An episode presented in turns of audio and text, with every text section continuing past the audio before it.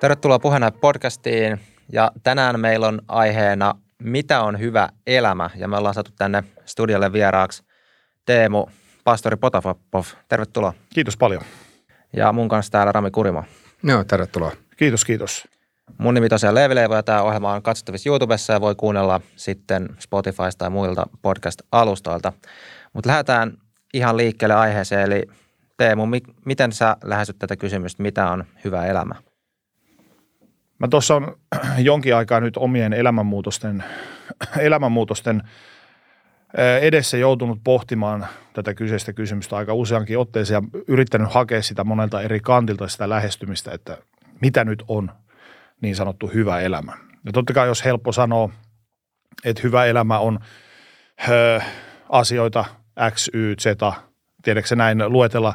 Ja monihan meistä ehkä ajattelee, tai mä en tiedä, onko se sitten markkinavoimat, kapitalistinen ajattelutapa iskostanut takaraivoon sen, että hyvä elämä on yhtä kuin materiaa, että mulla on materiaa, tällä, hyvät autot, talot, jene, jene.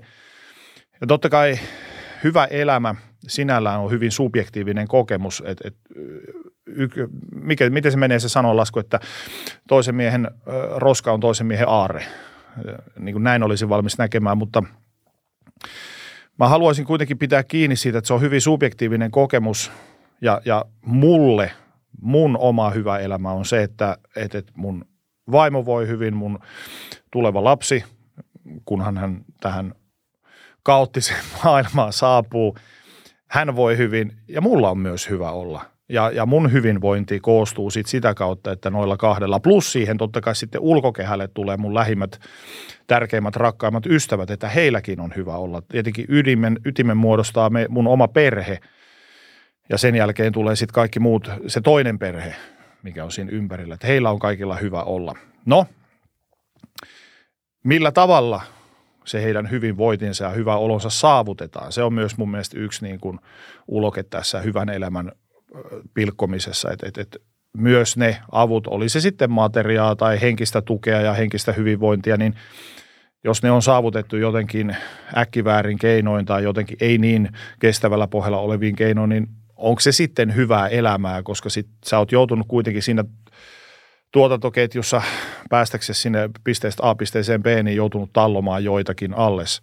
Niin mun mielestä semmoinen sitten taas vie vähän pohjaa siltä hyvältä elämältä, koska hyvä elämä, vaikka se on subjektiivinen kokemus, niin siihen tulee sitten siihen prosessiin mukaan myös ne ihmiset, jotka ovat mukana siinä, että ne takaa sulle sen hyvän elämän. Oli kyse sitten työasioista tai mistä tahansa muustakin, koska mun mielestä on tärkeää se, että äh, no mä olen libertaari, arvo- ja talousliberaali – niin mun mielestä on tärkeää se, että vaikka mä olen libertaari, niin pidetään mielessä se, että, että, että voi saada hyviä asioita, voi tehdä hyviä asioita, mutta kaikkia voi tehdä ja saa tehdä niin kauan, kun ei vahingoita luontoa, lapsia, eläimiä, muita ihmisiä, teekö se näin. Et, tämäkin on sitten taas semmoinen kysymys, mitä mä oon niin tässä pallota, kun tuo niin kuin loputon semmoinen labyrintti, että kun väistämättä öö, – No otetaan esimerkki. Meillä on Twitter-alustana ja siellä on niin sanotut hyvikset ja pahikset viittailee toisilleen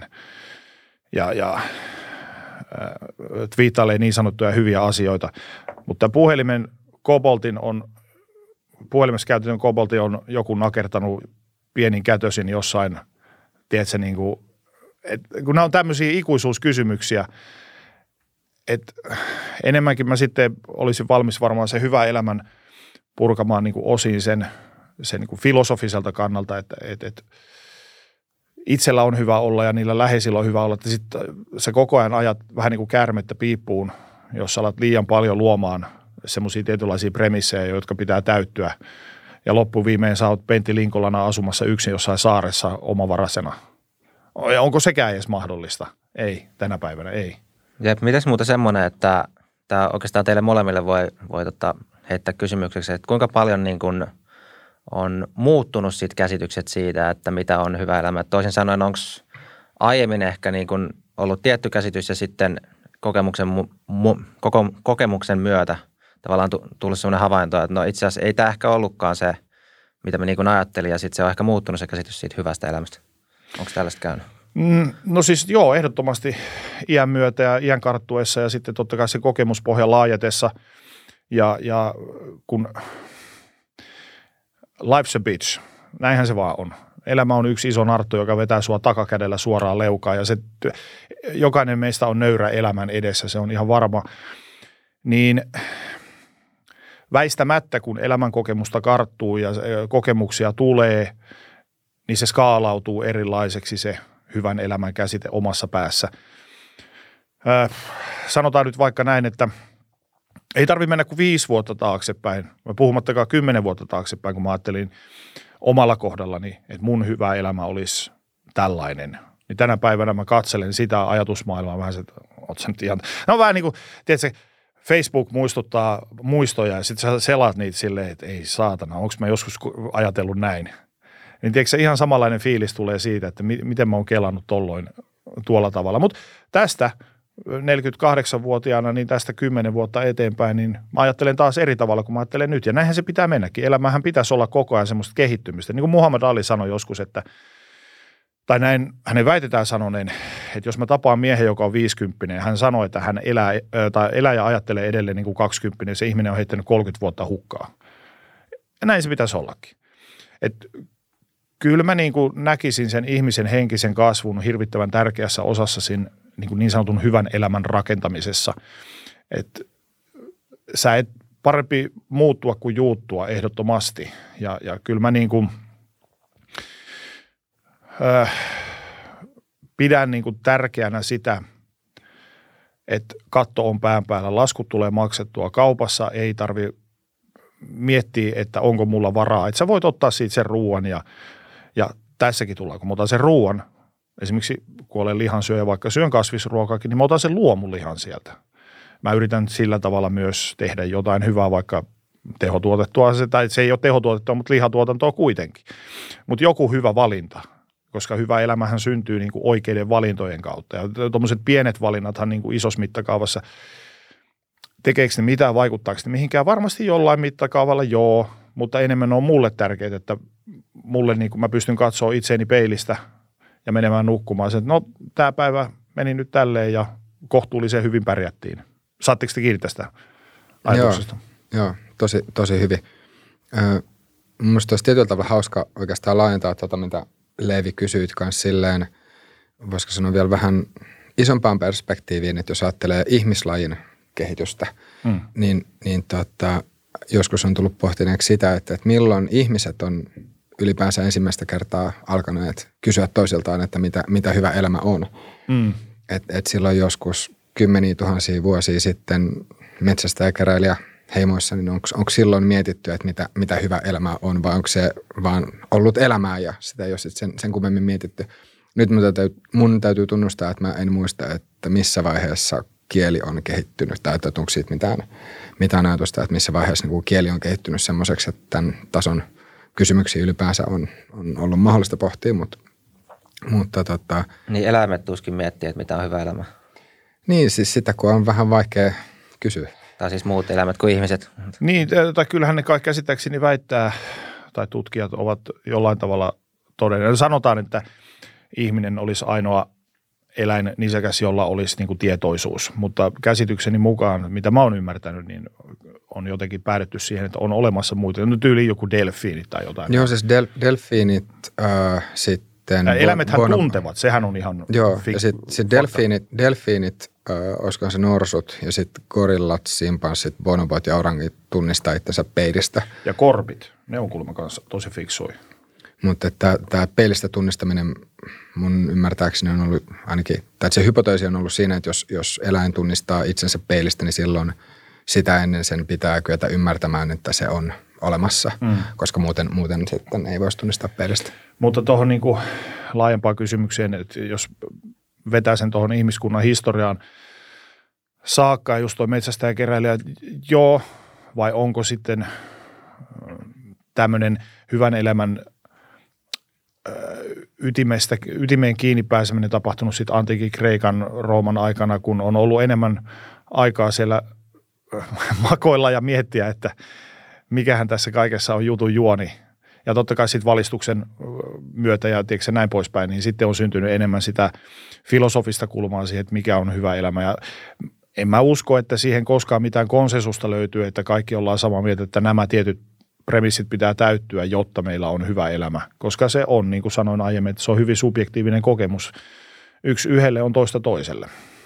Joo, mulla tuli tuosta sun aiemmasta tota, äh, havainnoista mieleen, kun sanoit just ton, että tekee semmoisia vähän niin kuin arjen valintoja, että jos sä oot siellä lihatiskillä vaikka, niin valitsee sitä luomulihaa sen sijaan, että ottaisi ehkä sitä bulkkituotetumpaa, niin tuosta vähän niin kuin aasensillalla mulla tuli mieleen siis tämä niin kuin vapaus. Ja se, se tavallaan käsitteenä ja merkityksen tähän hyvään elämään liittyen ja siihen liittyen oikeastaan niin kuin kysymys sulle, että ää, miten sä luulet, että se, että sä teet niitä valintoja, niin ää, liittyykö se hyvään elämään nimenomaan siksi, että sä itse teet sen valinnan vai olisiko se niin kuin yhtä hyvää elämää, jos joku muu valitsisi sun puolesta sulle nyt sitä luomulihaa tai sitä kasvisruokaa. Että toisin sanoen, että olisiko se samanlaista merkitystä vai liittyykö se just siihen, että sä saat itse niin kuin vapaasti valita ikään kuin kahdesta tai useammasta vaihtoehdosta sen paremman? Niin, kristillisessä perinteessä sanotaan, että ihmisellä on vapaa tahto tehdä, mitä se itse parhaaksi kokee ja sitten loppuviimein katsotaan, että onko nämä valinnat oikeita. Mutta kyllä mun, mä on pystyn niin näkemään, että mä annan oman arjen esimerkin, tai itse asiassa kaksi. Ex-vaimoni aikanaan, hän on vegaani käsittääkseni tänä päivänä, niin hän aikanaan sitten alkoi mulle pospottaa siitä, että valitse luomulihaa, valitse luomulihaa. Ja mä olin aluksi, no miksi, mi, mitä järkeä, että mutta sitten mä aloin tehdä sitä ja, ja siitä tuli mulle tapa, ja jonka jälkeen se pikkuhiljaa iskostui mulle, että kun mä tajusin sen isomman kuvan, että tässä ei tueta tehotuotantoa tai jotain muuta, että tässä valitaan kuitenkin, vaikka se eläinhän kokee kuitenkin, sit se, sitä ammutaan päähän ja se on siellä samalla linjalla ja tiedätkö se näin, mutta että se on semmoisia pieniä arvovalintoja. Sama homma oli nykyisen vaimoni kanssa, kun tänä päivänä meillä on himassa kuusi erilaista roskista, kun meillä kierrätetään kaikki. On, on pellit ja pahvit ja muovit ja systeemit ja näin. Ja se oli alkuun mulle, kun mä oon tämmöinen järpää, jästipää, niin no, ja olin tämmöinen, että no, mikä järki siinä, kun ne kaikki kumminkin kipataan samaan kasaan ja eihän se mitään. No, mä aloin tehdä sitä vastustelusta huolimatta, kun mä aina ämpyilen kaikkea vastaan. Ja nyt siitä on tullut mulle normi. Ja nyt jos mä menen vaikka jonkun friendin luo, terveisiä Korppila Renelle, jos kaikki roskat laitetaan yhteen kasaan ja siihen myös auton renkaat ja ne poltetaan siinä takapihalla, ei nyt se, mutta kuitenkin, niin mä oon tosi ihmeissäni ja sitten mä alan jopa moralisoimaan, että hei, miten, miten sä nyt et ole tässä kiinni yhtä, että ilmastonmuutos ja jari. Ja mun olo on vähän orpo, kun mä en voi siinä hetkessä tehdä niitä ratkaisuja mitkä olisi mulle niin kuin tosi tärkeitä, koska mulle tämmöisistä asioista on nyt tuon tekemisen myötä muodostunut tärkeitä. Niin sitten mä oon vähän niin kuin hukassa siinä, että no mihin nämä nyt laitetaan nämä tavarat. Niin kyllä mun mielestä niin kuin, että vaikka se toinen ihminen tekisikin sen valinnan alkuun sun puolesta ja sitten sä pikkuhiljaa opit siihen, niin silloin samalla aikaisesti se kasvaa kiinni osaksi sua ja muodostuu sitten sun niin kuin tavallaan tekemiksi valinnoiksi jossain kohtaa. Että sit sä alat tekemään, aktiivisesti tekemään niitä valintoja, joka varmasti, kun esimerkiksi jos mietitään just tätä hyvän elämän käsitettä, niin siinä on paljon sitä, että teenkö minä nyt oikeita valintoja, jotta edelleen päästään sinne iltapuhteisiin ja katsotaan peilistä, että no mä tein nyt tänään oikeat valinnat.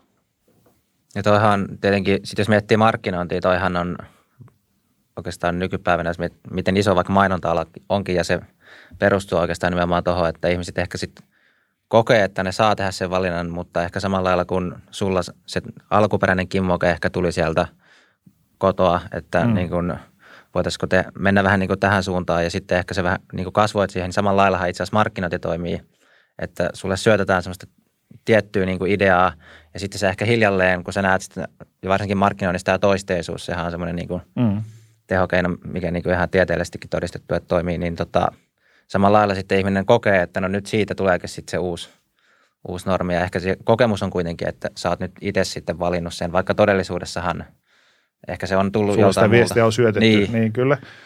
Ja siinähän se nerokkuus just piileekin. Eikä siinä ole mitään väärää, jos kun mä jotenkin olisin taipuvainen ajattelemaan means to an end tyyppisesti. Et, et, en sano, että tarkoitus pyhittää keinot sillä tavalla, koska kaikki voidaan perustella sillä. Tarkoitus pyhittää keinot, uskon sodat ja mitä ikinä. Mutta se, että vaikka sulle sitä viestiä olisikin syötetty ja sä oot sitä kautta sen omaksunut, sen vaikka tämmöiset kierrätykset tai mitä ikinä, jos se lopputulos on sitten positiivinen, niin oli se sitten oma valinta tai ei, mutta mä en kuitenkaan usko, että ihmiset pakottamisen kautta, niin kuin, että jos pakotetaan, niin ihmiset alkaisi niin kuin mitään ö, tavallaan semmoisia tapoja oppimaan tai hyväksyisi niitä.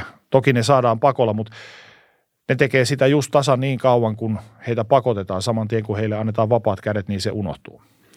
Tuosta itse asiassa vapaudesta tulee semmoinen kysymys mieleen, että voisiko, voisiko sanoa näin, että hyvään elämään kuuluu ainakin jonkun verran vapautta. Tai käänteisesti voisi sanoa niin, että jos, jos ihmisellä ei ole lainkaan vapautta, niin silloin semmoinen elämä sit ei olisi hyvää. Allekirjoittaisitko Totta tämmöistä? kai, ehdottomasti. Mun mielestä hyvän elämään kuuluu se vapaus ja onhan se niin kuin, no se ei koske mua, mutta esimerkiksi joku amerikkalainen unelma, siihen kuuluu itsenäisyys ja vapaus aika oleellisena osana ja heille se on hyvä elämä, että sä voit kantaa AR-15 ja RK ja ysimilliset taskussa ja se on heidän vapautta ja se on heille se hyvä elämä. Ja heillä on tämä niin kuin vapaus elää niin, muka, siis kuvitteellisesti tietenkin, mutta vapaus elää niin kuin parhaaksi katsotaan. Mutta se on niin kuin jännä tuosta vapaudesta, kun sanoit, että, että vaikka kaikilla olisi, otetaan nyt mikä tahansa yhteiskunta esimerkiksi, vaikka kaikilla olisi vapaus elää just sellaista elämää ja hänen näköistään elämää, niin kuin hän parhaaksi katsoo, niin se ei kuitenkaan kaikille sovi. Otetaan nyt vaikka esimerkiksi seksuaalivähemmistöt esimerkkinä.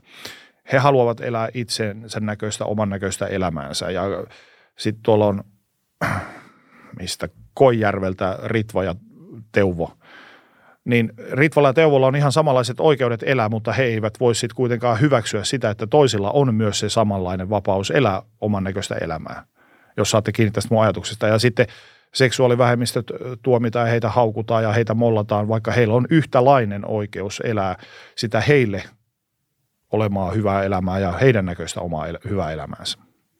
Niin jännä, että toiset ihmiset ovat valmiita, anteeksi, toiset ihmiset ovat valmiita ää, ottamaan sen oikeuden ja vapauden toisilta pois.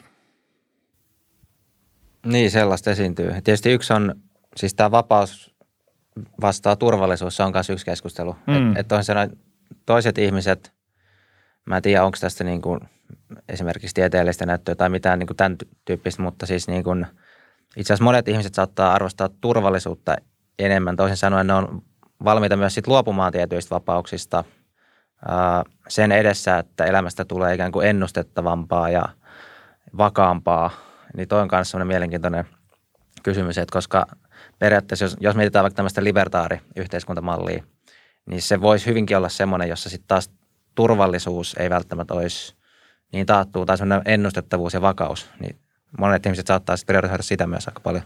Kuten hyvä ystäväni, rakas veljeni Renne Korppila sanoi, että aina mieluummin liian paljon liian paljon vapautta kuin liian vähän. Että aina vähän liikaa kuin liian vähän.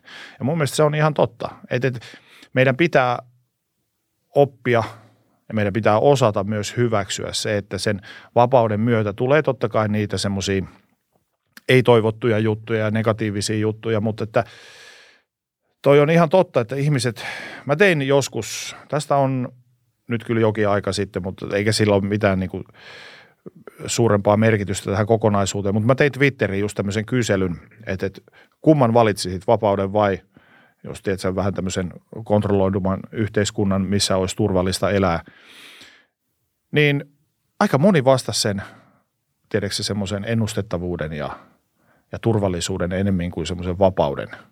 Et, et, ihminen ehkä kaipaa kuitenkin semmoista isoveljen, isosiskon – hahmon, yhteiskunnan, entiteetin luomaa semmoista turvallisuuden tunnetta.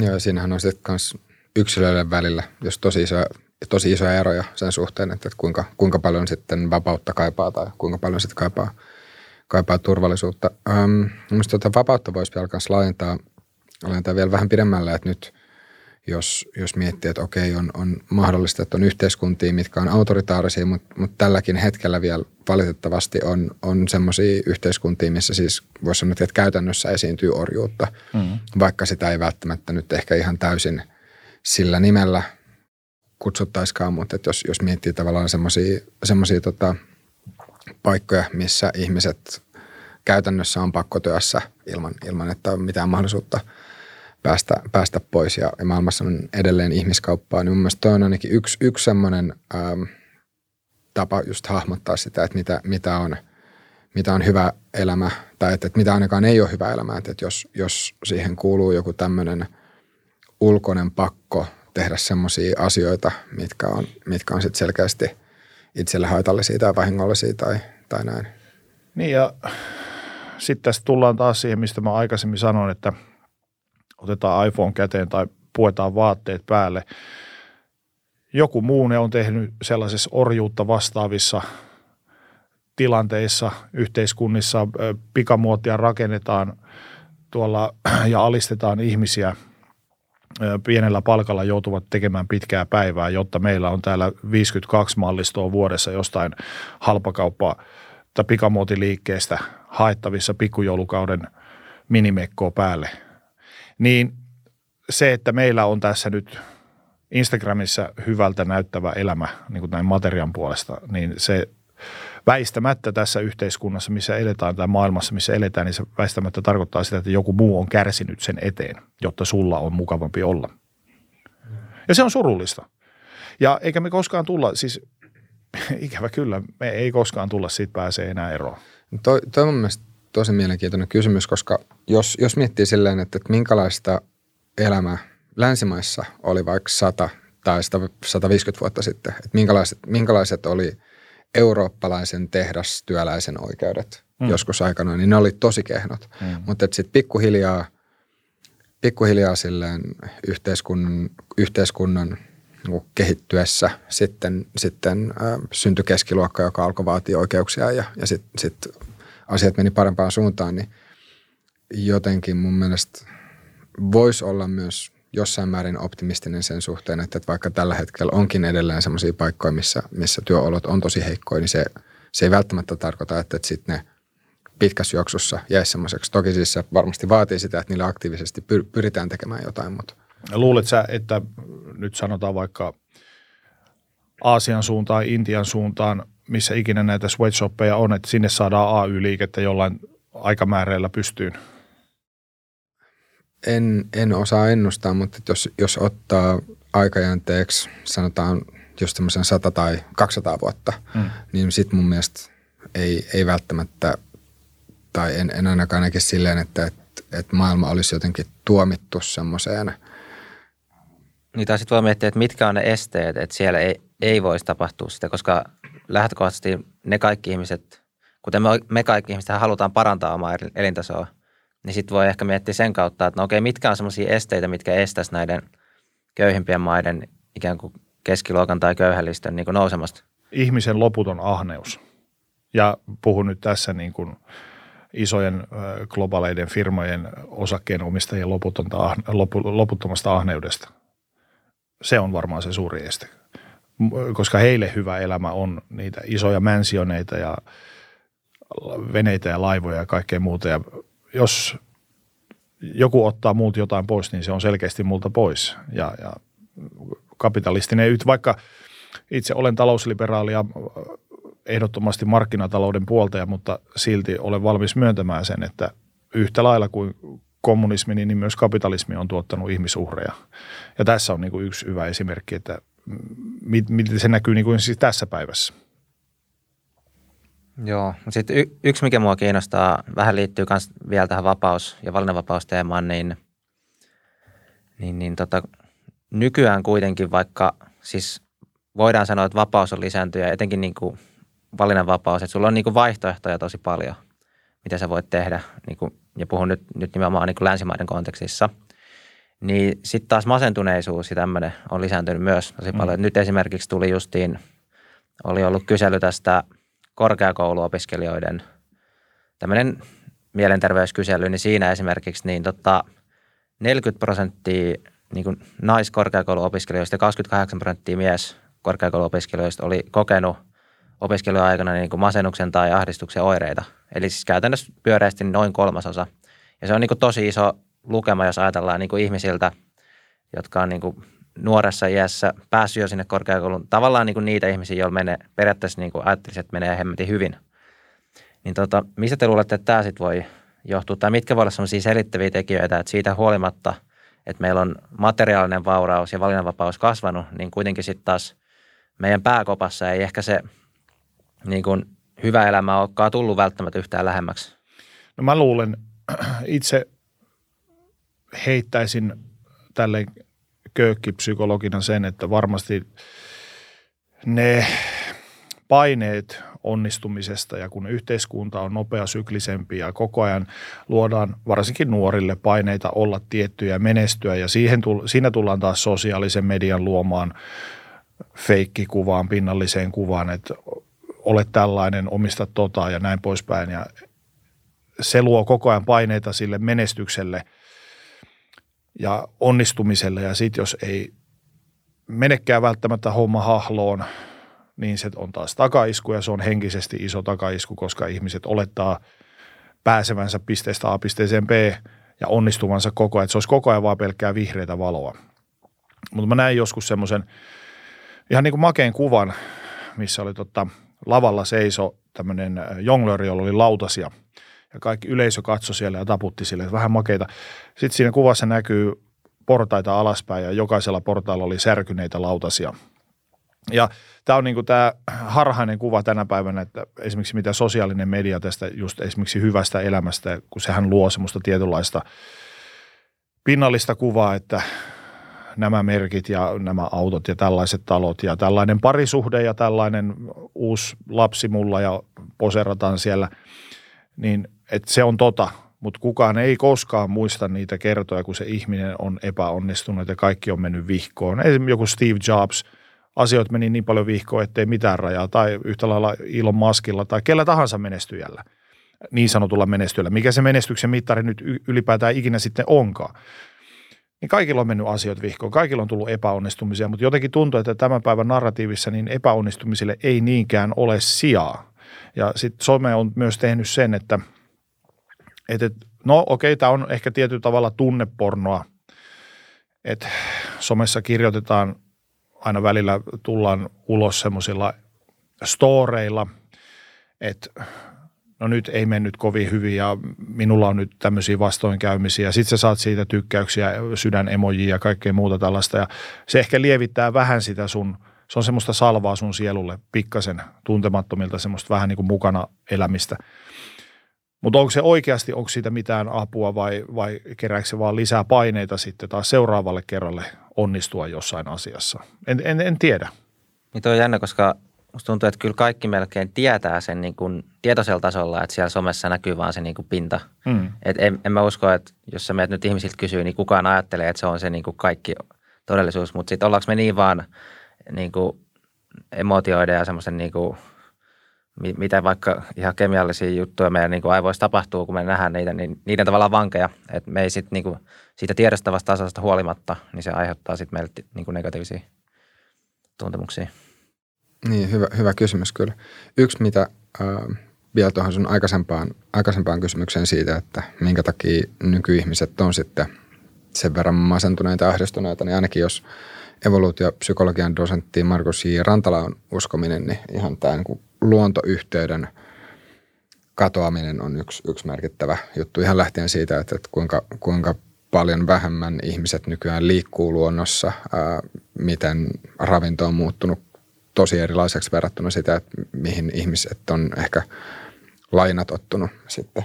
Niin, että semmoinen prosessoitu ruoka turruttaa niin, no ja täs... vaikuttaa tavallaan synapseihin ja aivokemioihin ja Niin ja siis se on, se on tosi mielenkiintoista, että, että kuinka paljon siis ihan suoliston bakteerifloralla on, on nykytutkimuksen tai nykytutkimusten mukaan merkitystä siis ihan hyvinvointiin ja, ja mm. myös tämmöiseen niin kuin, voisiko sanoa, mielen, mielenterveysjuttuihin. Se on semmoinen alue, mitä siis tällä hetkellä tutkitaan tosi paljon ja, ja tota, sitten varmaan pitää jossain vaiheessa tehdä erillinen oma oma jaksonsa sitten vielä. Mutta myös ihan se, että, kuinka paljon, tai, tai se, että, että kuinka vähän siis nykyään ihmiset viettää aikaa luonnossa. Eli jengen pitäisi maadottaa itseensä enemmän tuolla luonnon keskellä. Enkä mä kyllä käy tota, niin kuin missään nimessä kiistämään ja samalla mun mielestä tuosta päästään hyvällä aasisilla siihen, että ää, kun puhutaan nyt tästä sosiaalisesta mediasta ja, ja infodemiasta ja, ja puhelimista ja läppäreistä ja suoratoistopalveluista. Pistin nämä rillit päähän, niin mä vaikutan paljon fiksummalta nyt kuin Ilmarille. Niin se passivoittaa ihmisiä istumaan vaan himassa. Okei, sitten sanotaan, että, että, että liikunta on se keino, sporttaaminen, liikkuminen, urheileminen, mitä ikinä. Menen vaikka kävelylle tuonne luontoon. No sitten taas tullaan tähän luontokulmaan. Sehän vapauttaa endorfiineja, antaa pikku dopamiiniruiskeita, kun se on hyvä treenin tehty ja on hyvä fiilis. Mutta samanaikaisesti siitäkin on muodostunut monille hirveitä paineita just sosiaalisen median kautta, että pitää ottaa persekuvia ja pitää näyttää hauista ja sitten siellä on – luodaan niitä tietynlaista semmoista feikki kehonkuvaa, minkälainen pitäisi olla.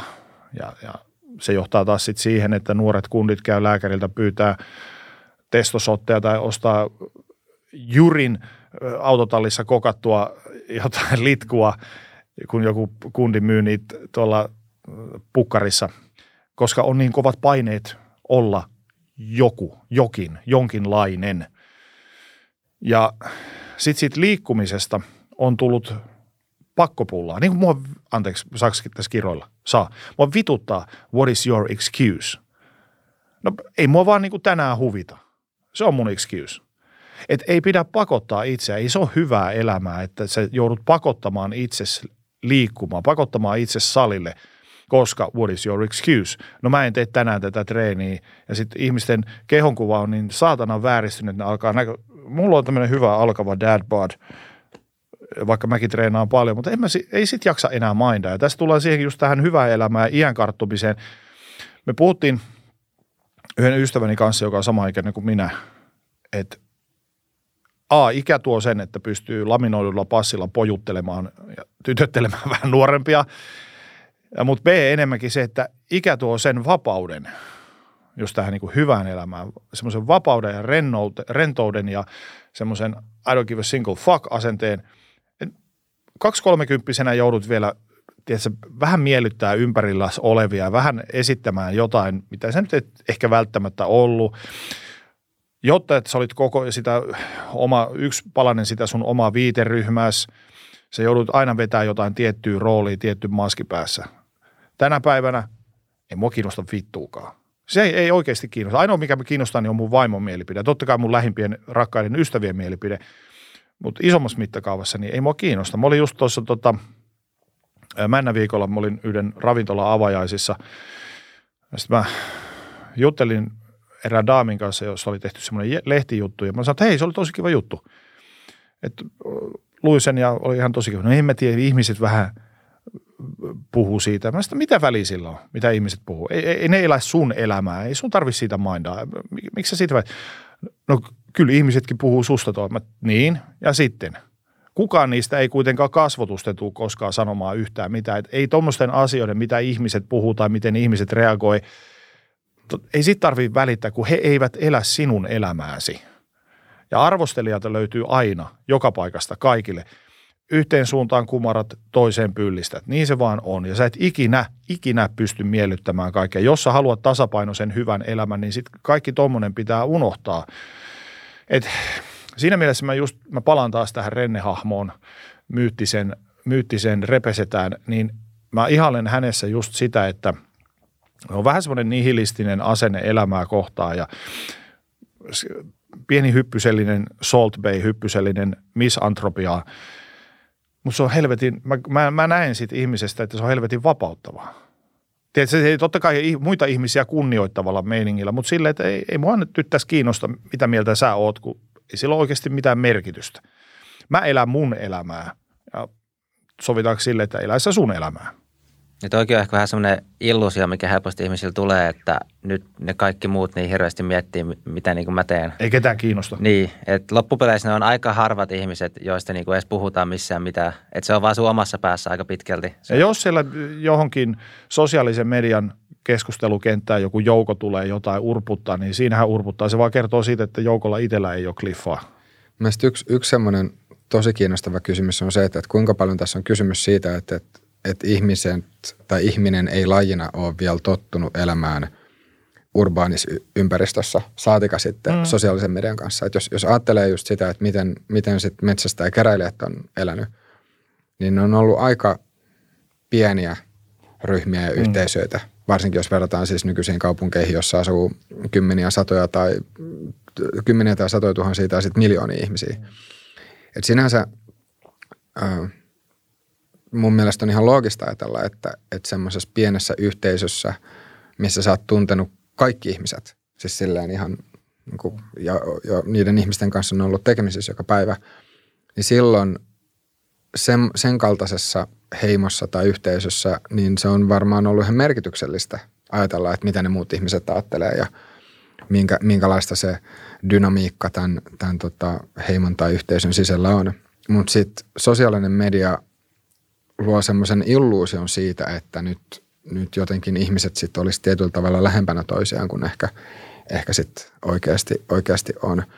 Ja, ja sitten vielä tuohon voisi oikeastaan yhdistää sen, että, että minkä takia ihmiset ottaa paineita, niin jos, jos miettii kanssa, että semmoisessa heimossa, tai sanotaan, että jos siinä on ollut vaikka sata ihmistä, niin se on ollut ihan ymmärrettävää, että ihmiset jollain tavalla vertaa itseään muihin. Ja kyllähän siis kaikessa yhteisössä aina ja melkein kaikille eläinlajeilla pyrkii, tai siis automaattisesti muodostuu jonkunnäköisiä tämmöisiä statushierarkioita, tai ainakin useimmilla eläinlajeilla.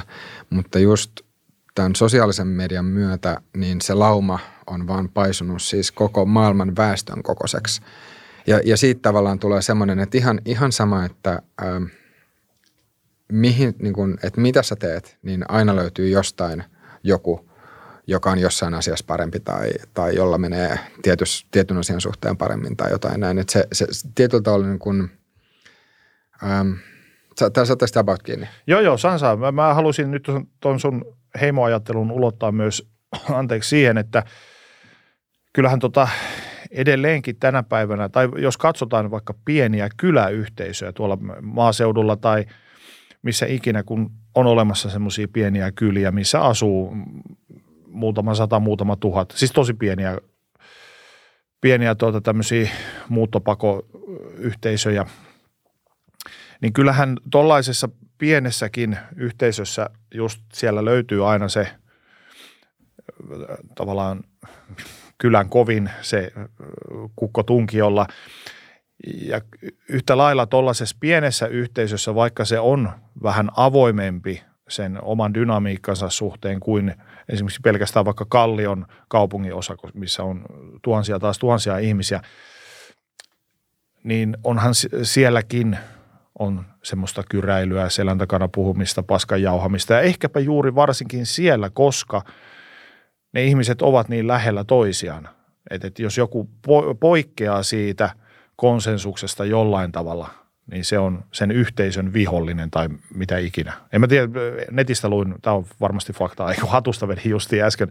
Mutta siis niin kuin näin mä olisin valmis näkemään, että tuollaisessa pienemmässä yhteisössä sen hyvän, eläminen, hyvän elämän eläminen on haastavampaa kuin isommassa yhteisössä, koska sun pitää täyttää tietynlaiset kriteerit ollaksesi osa sitä yhteisöä. Joo, ja sitten jos katsoo historiallisesti, niin jos on jäänyt sen lauman ulkopuolelle tai sen yhteisön ulkopuolelle, niin se on siis saattanut tarkoittaa sitten hengenlähtöä. Sä näivetyt, niin. niin. Sitten niin. sit sä et enää saa safkaa, jos, jos on jo jotain tavallaan, että jos koko yhteisö osallistuu sen ruoan hankkimiseen ja sen ulkopuolelle ei jää eikä saa mitään suojaa, niin mm. se on aika hankala paikka. Et sinänsä mun mielestä on just tosi, tosi jännä pohtia sille, että voiko tässäkin, että voiko nämäkin olla jossain määrin yksilöllisiä juttuja, että toisille ihmisille se hyvä elämä helpommin löytyy sit niistä pienistä yhteisöistä ja toiset taas sit luontaisesti kaipaa suurempaa joukkoa.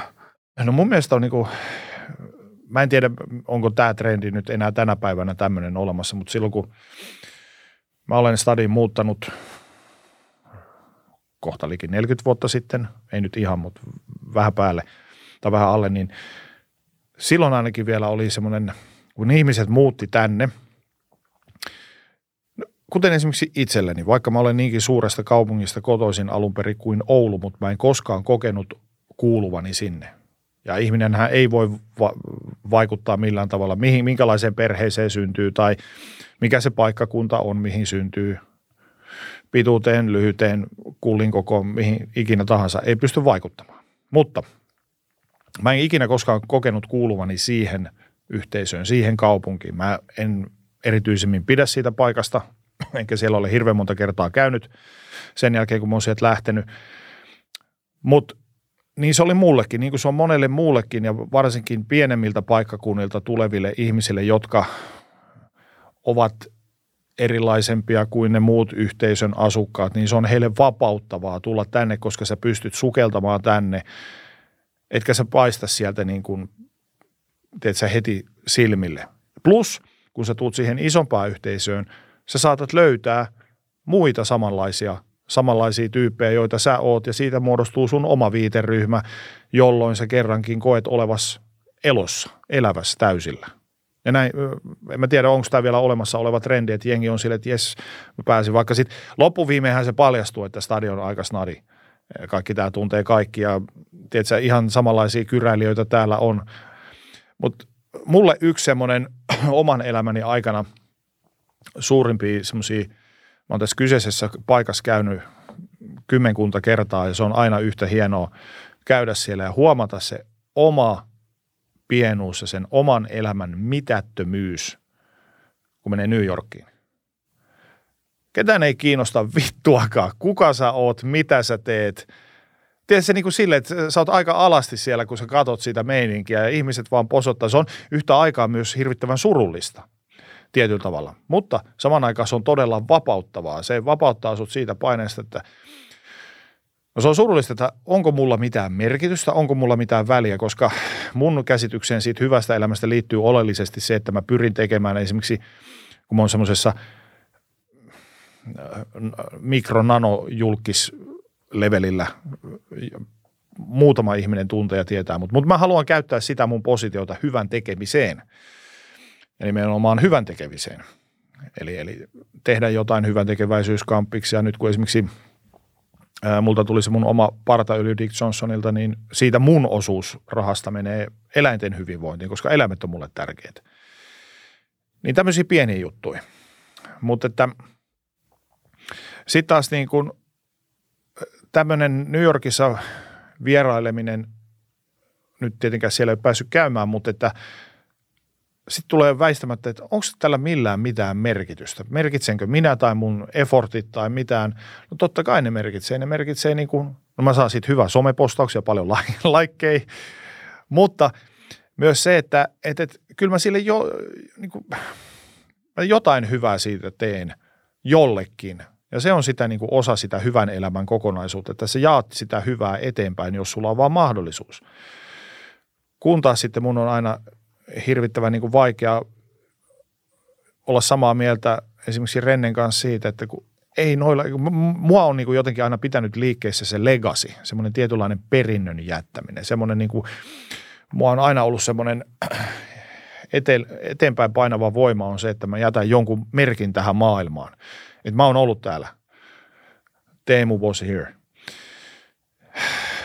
Mutta sitten taas, kuka enää muistaa että et, jonain päivänä mun frendeistä jättää aika, mun vaimosta jättää aika, mun lapsesta jättää aika. Ja sen jälkeen, puh, mitä, mitä meistä on enää sitten täällä?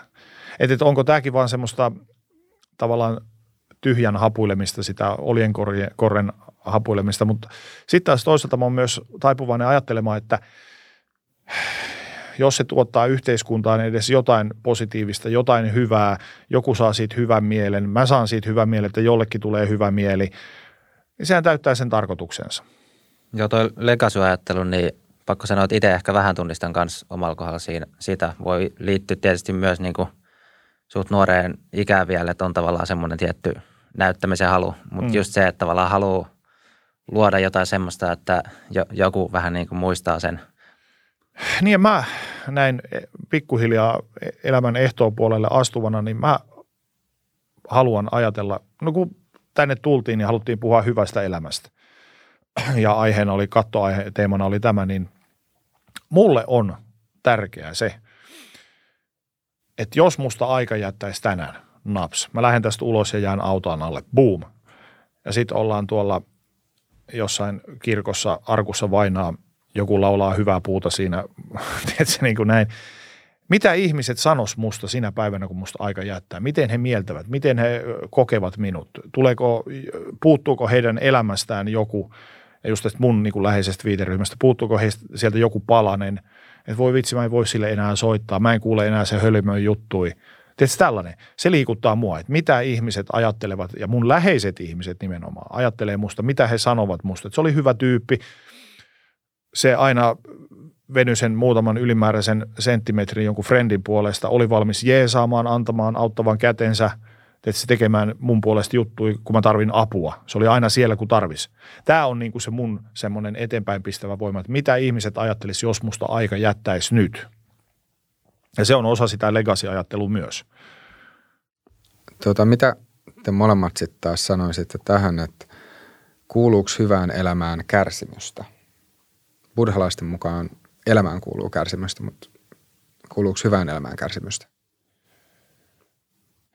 No mulla tulee heti mieleen ainakin se, että mä en tiedä kärsimystä, mutta semmoista tiettyä niin kuin kontrastia, että on, koska se hyvä ei tunnu niin, kuin niin hyvältä, jos ei ole jotain muutakin. Että pitää olla semmoista tiettyä varianssia, mikä niin kuin, että, että on niin kuin parempia ja huonompia tai hetkiä ja niin kuin sanotaan, että vaiheita, missä joutuu nähdä vähän niin kuin enemmän duunia ja vaivaa ja sitten vastapainoksi ehkä sitten vähän niin kuin palkintoa tai rennompaa. Et mä en tiedä ehkä kärsimystä, mutta ainakin semmoista, että on selvästi semmoista vaihtelua. Mä sanoisin, että se on Mä oon ihan samaa mieltä siinä, että ilman mustaa ei voi olla valkoista. Ja lähinnä sille, että jos mä peilaan omaa elämääni tänä päivänä, minkälaista elämää mä nyt elän vaimoni kanssa, peilaan siihen 21 vuotta sitten tapahtuneeseen hetkeen, kun mä seisoin tuossa Vaasiksella kuudennen kerroksen parvekkeella oli valmis hyppäämään sieltä alas. Ihan siis niin kuin, ja mun yksi parhaimmista ystävistä pelasti mut siitä hetkestä. Niin siinä mielessä mä oon sun kanssa ihan samaa mieltä, että me tarvitaan niitä huonoja hetkiä, jotta se kokonaisuus näyttäytyisi sitten sellaiselta niin kuin tänä päivänä.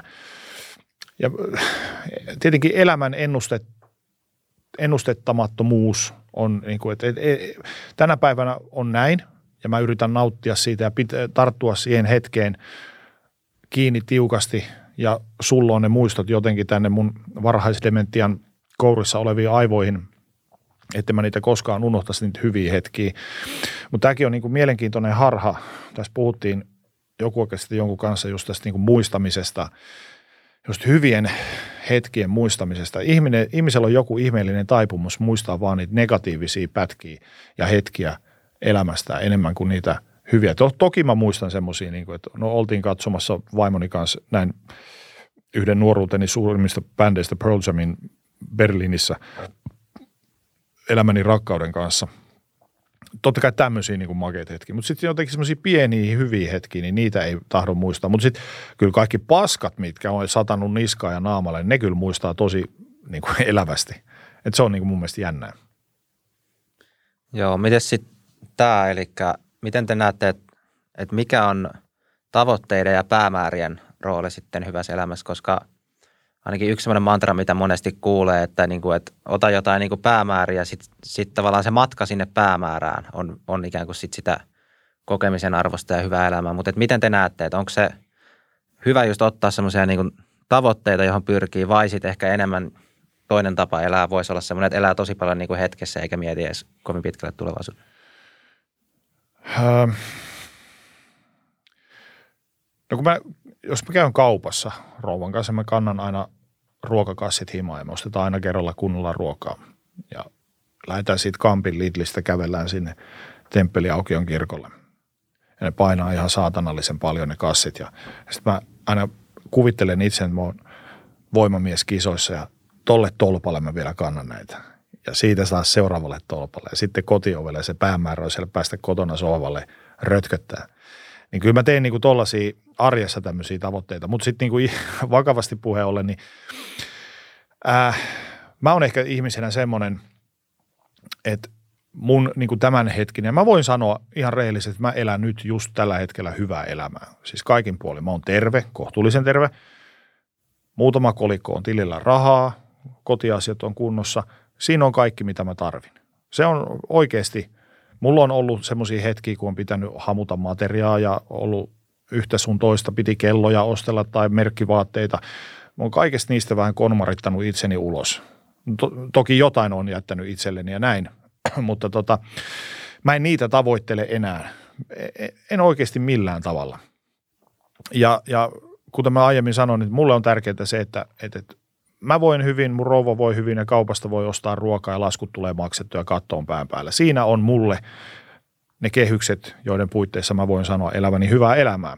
Mutta sitten ylipäätään noita tavoitteita tai päämääriä, niin mun mielestä ne ei ole erillisiä asioita. Mun mielestä ne on ihan yhtäläisyysviivalla otettavia asioita, tavoite ja päämäärä, että mun tavoite on päästä, päästä pisteeseen X tai mun päämäärä on piste X. Mutta jos semmoisia pieniä niin välimatkatavoitteita, niin mä oon elänyt elämääni sillä tavalla, että ää, mulla on ollut unelmia, joita mä haluan elämässäni toteuttaa. Mä halusin ennen 40-vuotispäivääni nyrkkeillä paidattomana yhden kerran elävän yleisön edessä. Onnistui, toteutui, voitin. Se käytiin läpi. Öö, kirjojen suurena ystävänä mä halusin kirjoittaa yhden kirjan elämäni aikana, yhden kirjan ja saada sen siis kustantamon julkaistamaksi. Onnistui, teen nyt viidettä kirjaani. Et mä oon vähän silleen mennyt niin kuin aalloilla tietyllä tavalla. Mä oon monen asian sanonut, jos se on, kuulo, jos se on mennyt mun maailmankuvaan solahtanut yksin ja mä pystyn seisomaan sen asian takana ja, ja joku juttu kuulostaa minulta, eikä se ole päälle liimattua paskaa, vaan se tulee minusta ja totta kai mä niin puin ihmisten kanssa, lähimpien kanssa, koska he tuntee mut niin hyvin, että hei, olisiko tämä mun juttu ja sitten mä käyn päässäni mielikuvaharjoituksia, että no mitä mä tästä saisin, että mitä tämä antaa mulle. Esimerkiksi kun työhommia teen, mua pyydettiin tosi jokin aika sitten kaht, parinkin otteeseen tuotantoportaaseen tämmöiseen yhteen uuteen, en voi sen enempää sanoa, mutta semmoinen reality-hommaan – Mä sanoin, että ei, tämä ei, ole, tämä ei niin kuin kuulosta millään tavalla mun jutulta. Se olisi ollut niin kuin silleen taloudellisesti ja näin hyvä juttu, mutta mä sanoin, että ei, tämä, tämä ei ole mua. Mä en voi seistä tämän takana. Mä en pysty tällaista tekemään, koska mä myyn silloin itseni. Ja mun mielestä niin kuin hyvään elämään kuuluu myös osaltaan se, että ei lähde myymään eikä huoraa itseään joka paikkaan.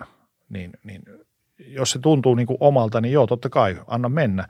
Niin tuommoiset niin tietynlaiset niin kuin arvovalinnat ovat tuoneet mut sit siihen pisteeseen, missä mä nyt tänä päivänä istun teidän kanssa puhumassa tällaisesta asiasta. Joo, niin tota on just kuullut, että jos, jos kaikkiin asioihin, mistä saa rahaa, aina sanoisi kyllä, niin se käytännössä tarkoittaa sitä, että silloin ihmiselle ei olisi minkäännäköisiä arvoja. Mm. Et, et se, että on arvot, tarkoittaa sitä, että tulee tilanteita, joissa jostain joutuu luopumaan. Mm. Et koska muuten, että jos tota, ä, mistään ei ikinä joutuisi luopumaan – niin silloin, silloin käytännössä ei olisi, ei olisi arvoa, että se ei olisi vaan loogisesti mahdollista.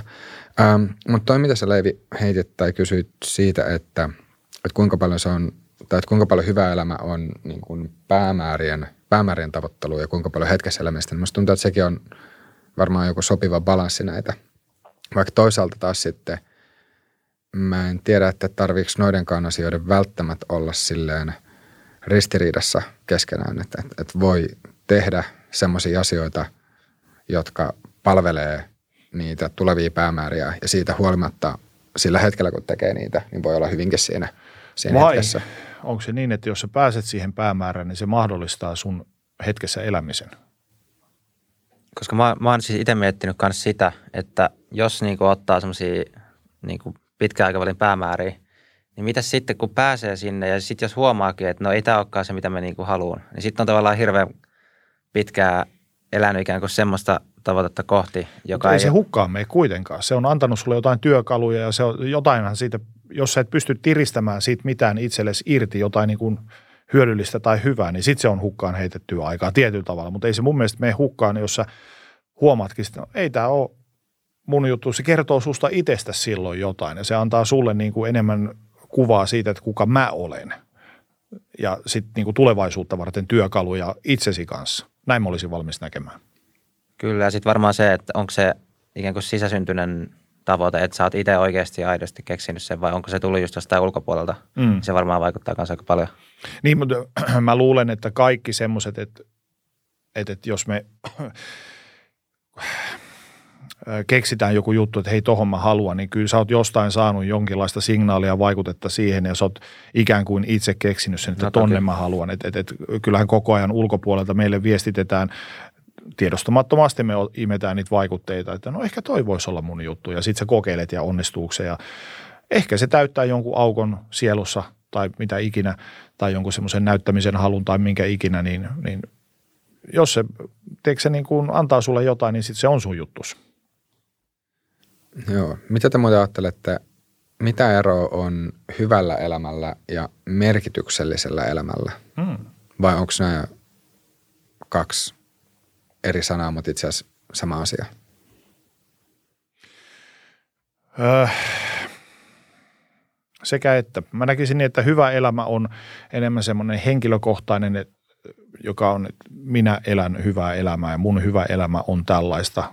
Kun taas merkityksellinen elämä tulee sitten se, että niin kuin mä sanoin, että mä elän niin hyvää elämää tällä hetkellä, että mä pystyn antamaan siitä joillekin muille jotain, jolloin se muuttuu myös sitä kautta merkityksellisesti. En mä tiedä, saako kiinni tästä. Näin mä olisin valmis näkemään.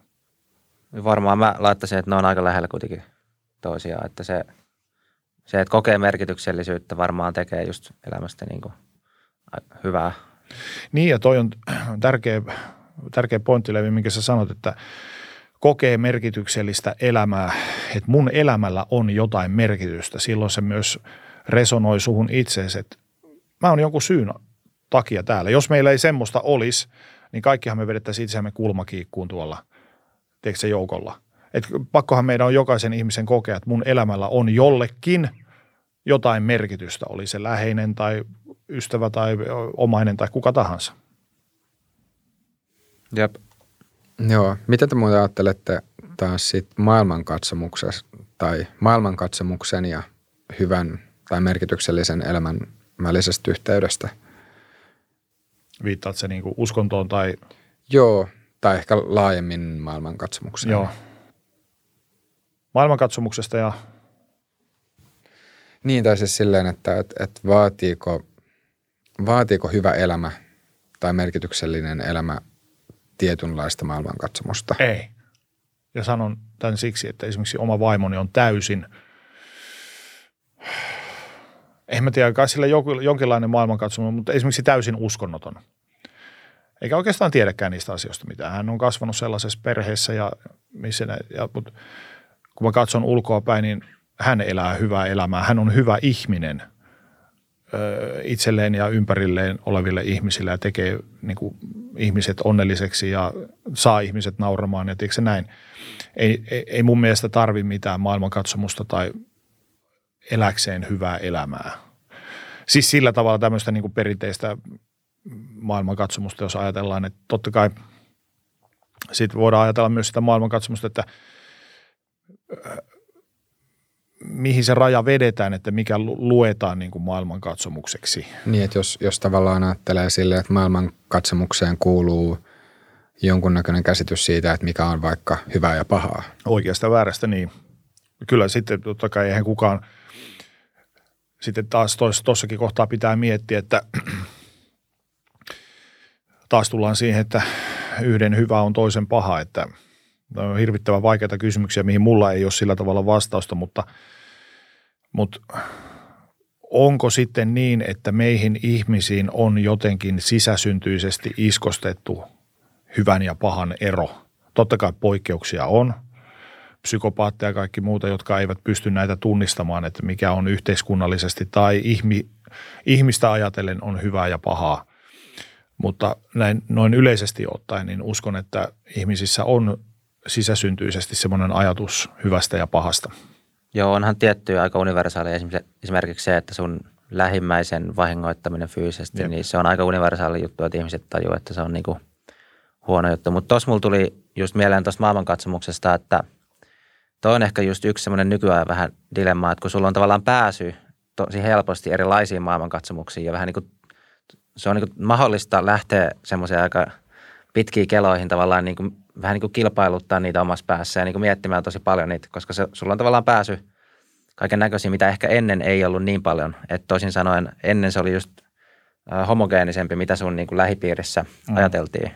Ja se on ehkä yksi semmoinen tavallaan Suomihin pystyy nykyään upota, jos niin kuin haluaa lähteä sinne niin kuin nimenomaan sitten taas niin kuin funtsimaan tosi paljon noita, että mikä nyt on parempi tai mikä olisi se niin kuin maailmankatsomus, mitä tässä nyt niin kuin kannattaa noudattaa ja mittaa se. Eikä siinä, mitään, siinä ei mitään väärää ole, että meillä on tuommoinen buffetpöytä auki, mistä voi vaan napata. Ja esimerkiksi niin mäkin, vaikka mä olen teologian maisteri ja teologikoulutukselta ja vanholliselle stadiolaisesta perheestä joltisestikin ponnistanut maailmaan, niin, niin, ja luen itseni NS-uskovaiseksi, jos nyt tämmöistä ilmaisua voi käyttää, mutta esimerkiksi mun uskominen on semmoinen ihminen, ihmeellinen hybridi, jotain karma-uskontoa ja kristinuskoa, ja mä oon vaan muokannut niistä itselleni sopivan. Ja sitten seuraavaksi mun kysymys kuuluu, että miksi helvetissä se pitäisi olla mitään totuttua? Miksi se pitäisi olla, että minä olen ortodoksi, katolinen, protestantti, buddhalainen tai mitä muutakaan. Miksei ihminen voisi miksi match sä tiedät, sä kerät sieltä ja elät sen mukaisesti, jos se päämäärä sitten taas tulee siihen päämäärään, jos se päämäärä on, täyttää tarkoituksessa, se on hyvä. Niin uskontohan on ollut myös niin kuin hallitsemisen ja politiikan teon väline aiemmin. Näin olen lukenut kanssa, että siinä vaiheessa kun ö, yhteisöt kasvo niin isoiksi, niin sitten hogattiin tämmöinen, hei tämmöinen homma kuin uskonto, että pystytään kontrolloimaan ihmisiä paremmin, niin eiköhän me kehitellä jotain, jotain kikka kolmosta tähän.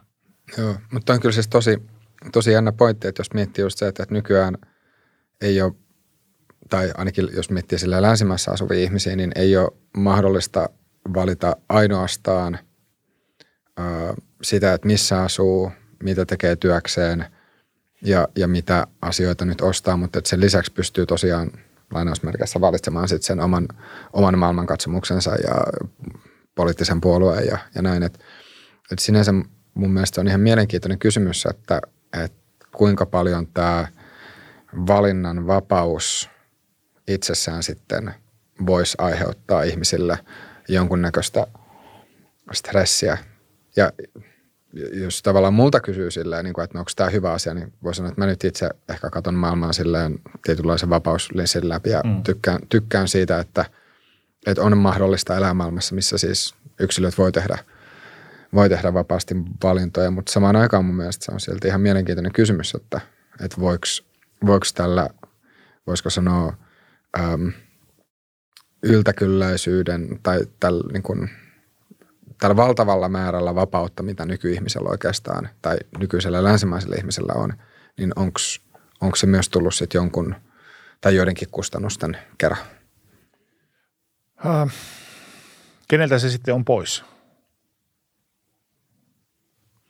Jos, jos olisi niin, että ihmislaji vaan ei olisi, että jos, jos olisi niin, että ää, meidän aivot vaan ei olisi sopeutunut toimimaan semmoisessa ympäristössä ilman, mm. että me tullaan hulluksi. Mm. Tämä on nyt vähän käristettynä. Joo, joo, joo. Koska itsekin edustan semmoista liberaalia maailmankatsomusta, jossa ihmiset voivat tehdä parhaat mahdolliset ratkaisut itselleen – loukkaamatta, vahingoittamatta muita ja ympärillään olevia, niin mä haluaisin kyllä ajatella niin, että mä en näkisi, että se tuottaa ihmisille stressiä se, että, että kuinka moni, no siis en, en tietenkään tiedä, mutta että kuinka moni oikeasti kipuilee sillä, että kipuilee siitä, että voi vitsi, että minkähän maailmankuvan tällä hetkellä trendaa nyt tässä tämmöinen joogalähtöinen juttu ja sitten ensi viikolla on tommonen, että vitsi, minkähän mä nyt tästä valitsen.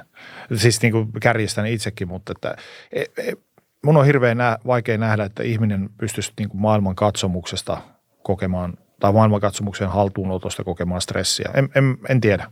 Yksi tämmöinen ala tavallaan kategoria voi sanoa, että, että on siis niin kuin muoti ja identiteetti. Tavallaan niin kuin, jos mennään alemmalle tasolle sieltä ihan maailman katsomuksesta, just ne semmoiset virtaukset, että missä niin kuin trendeissä ollaan mukana. Ei. Mutta joo, en mäkään ehkä niin kuin ihan suoraan keksiä, että miten se välttämättä kummiskaan niin paljon aiheuttaa. Kun se kuitenkin perustuu vapauteen mm. valita, mm. niin ihmisellä on vapaus valita olla ottamatta tota tai sitten ottaa toi toinen. En...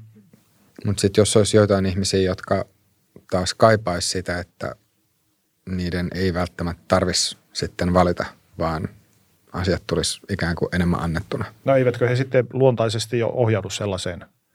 Voisi kuvitella. Niin. Voisi kuvitella. Et harva niin kuin, ihminen, mä itse asiassa puhuin pari päivää sitten erään ää, daamin kanssa, joka oli irtaantunut Jehovista ja, ja samaan syssyyn hän kertoi, että hänellä lähti muutama serkku siitä kanssa siitä porukasta pois. Surullista on aina kuulla uskontojen uhrien kertomuksia siitä, kuinka muu perhe ulkoistaa hänet ja teetsä, leikkaa hänet elämästä. Ja totta kai, mutta totta kai nainen tiesi itse, että tämä on se hinta, mikä mun tästä nyt pitää maksaa.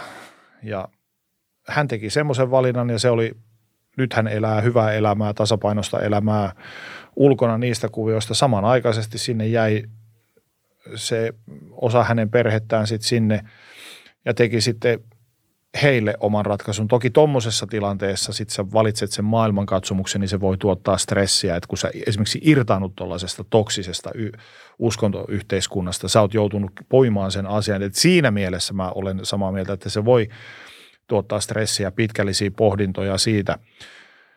Mutta sitten jos sä oot täysin tabula raassa ja alat valitsemaan, että mihin trendiuskontoon mä nyt haluan kuulua, niin mä en näe sitä sellaista valintatilannetta stressinä, mutta tollaisen kyllä näen niin kuin stressin aiheuttajana. Mutta kuten sanottua, niin hän on varmaan kalkuloinut sen ja nyt hän elää hyvää elämää ja on valmis elämään niiden tavallaan niiden asioiden kanssa, jotka sitten tämä ratkaisu toi eteen. Joo, ehkä tuota voisi vielä silleen tuoda enemmän käytäntöön ja semmoisia arkipäiväisiä asioihin, että jos ei mieti nyt sit jotain tämmöistä maailmankuvallista asiaa, mutta, mutta enemmän lähestyy sitä siltä kannalta, että, että miten, miten voi tehdä hyviä valintoja. Jos ajatellaan, että, että nyt meillä, meillä on markkinavoimat ja, ja tota, ä, mainoskoneistot, jotka sitten kertoo ihmisille, että mitä, minkälaisia valintoja kannattaisi tehdä. Ja niiden valintojen määrä on, on tosi iso. Että sä, voit, sä voit tosiaan niin kuin elää hyvin monenlaista jos ajatellaan niin kuin materialistisessa tai materiaalisessa mielessä, niin voi, voi elää hyvin monella eri tavalla. Ja, ja tota, sitten jos, jos sit, tai no, tota, ootteko nähnyt semmoista leffaa kuin Hurt Locker? Sanoksi Joo, mitään? helvetin hyvä elokuva. Kertoo, kertoo tämmöisestä pommin purkajasta, joka, joka sitten tota, se leffa suurimman, suurimman osan aikaa on, on tota, Mä en muista, että missä, missäköhän maassa se nyt oli. Oliko se Jossain Lähi-idässä. Irak ja Afganistan, joo, Iran jotain. Tai, tai siellä suunnalla. Joo. Ja tota, siinä leffassa on semmoinen kohta, missä tämä päähenkilö sitten hetkeksi saapuu takaisin jenkkeihin, menee supermarkettiin ja oli saanut, oliko se nyt sitten, että se oli vaimoltaan saanut ohje, että, että, niin että käy hakemaan jotain ruokaa vai oliko se vaan mm. muuten vaan mennyt sinne Ja se näkee sen hyllyrivin, missä on siis kymmenittäin erilaisia – erilaisia tota, muropaketteja ihan vieri vieressä. Ja sitten se seuraava, seura, seuraavassa kohtauksessa on sitten menossa takaisin sinne, takaisin sitten tota, purkamaan niitä pommeja.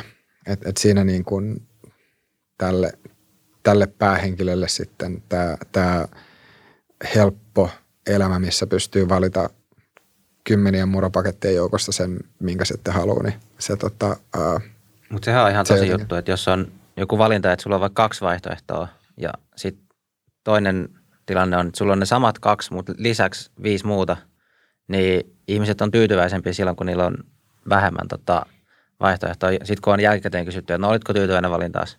Jos sulla oli vähemmän vaihtoehtoja, ihmiset on tyytyväisempiä. Niin ja siis joo joo joo, siis pahin, pahin, pahin kateuden muoto on annoskateus. Sä menet lounasravintolaan – sulla on siellä erilaisia ruokia valittavana, sitten sä mietit, mikähän tästä olisi hyvä ja sitten sä otat nakki tota, kastikkeen ja perunamuusia. Kaveri ottaa makaronilaatikosta, se katsoo, että ei saatana, mun olisi pitänyt tehdä toinen valinta. Niin tollasista. Mutta joo, toi Catherine Bigelow vai mikä sen leffa ohjasi, Jeremy Renner muistaakseni esitti sitä pääosaa. Niin, mutta enemmänkin tuohon niin tohon Hurt Lockerin, niin tuohon kohtaukseen, niin mä olisin näkevinä, että joo, hän, hänet kotiutettiin ja hän seisoi sitten siellä ja mietti niitä vaihtoehtoja, että mitä Aavinas murroja, mutta enemmän mä oon näkevinä niin tuossa sen, että se tavis elämä ei antanut hänelle mitään enää, koska hän muutenkin oli ne, jotka ei ole sitä leffaa katsonut, minkä katsoo buuhuu, tästä on niin monta vuotta, kun se on julkaistu, että nyt tulee spoilereita. Niin, niin enemmänkin se, että se taviselämä ei antanut hänelle mitään kiksejä. Hän halusi niitä kiksejä muutenkin, kun hän oli vähän päästään ohjautunut siihen suuntaan, että tarvitaan niitä. Ja sitten samalla hän myös kaipasi sitä yhteisöllisyyttä, mikä tuli sen armeijan myötä ja sen näiden tehtävien ja se jengi, mikä siinä ympärillä oli, niin hän kaipasi sitä ja mieluummin valitsi sitten sen mahdollisuuden vaikka kuolla sen. Mutta kuoliko hän sitten, tai niin kuin tavallaan, että mahdollisuuden kuolla suuremman asian edessä ja puolesta vai, vai, vai sitten niin enemmänkin myös sen adrenaliini junkie kulman takia. En tiedä. Joo, tuossa on joitain semmoisia kertomuksia just kuullut, kun on katsonut dokkareita, dokkareita tubesta, missä tota, jenkki-veteraanit sitten kuvaa näitä omia kokemuksia. Niin mun mielestä semmoinen yksi, yksi, mikä on jäänyt kyllä päähän, on just se, että monet on, monet on sanonut, että, se yhteisöllisyys, mikä siellä armeijassa, armeijassa on silloin, kun on komennuksella, niin se on jotain semmoista, mikä on täysin, tai että se on tosi erilaista kuin mikä on siviilissä. Mm.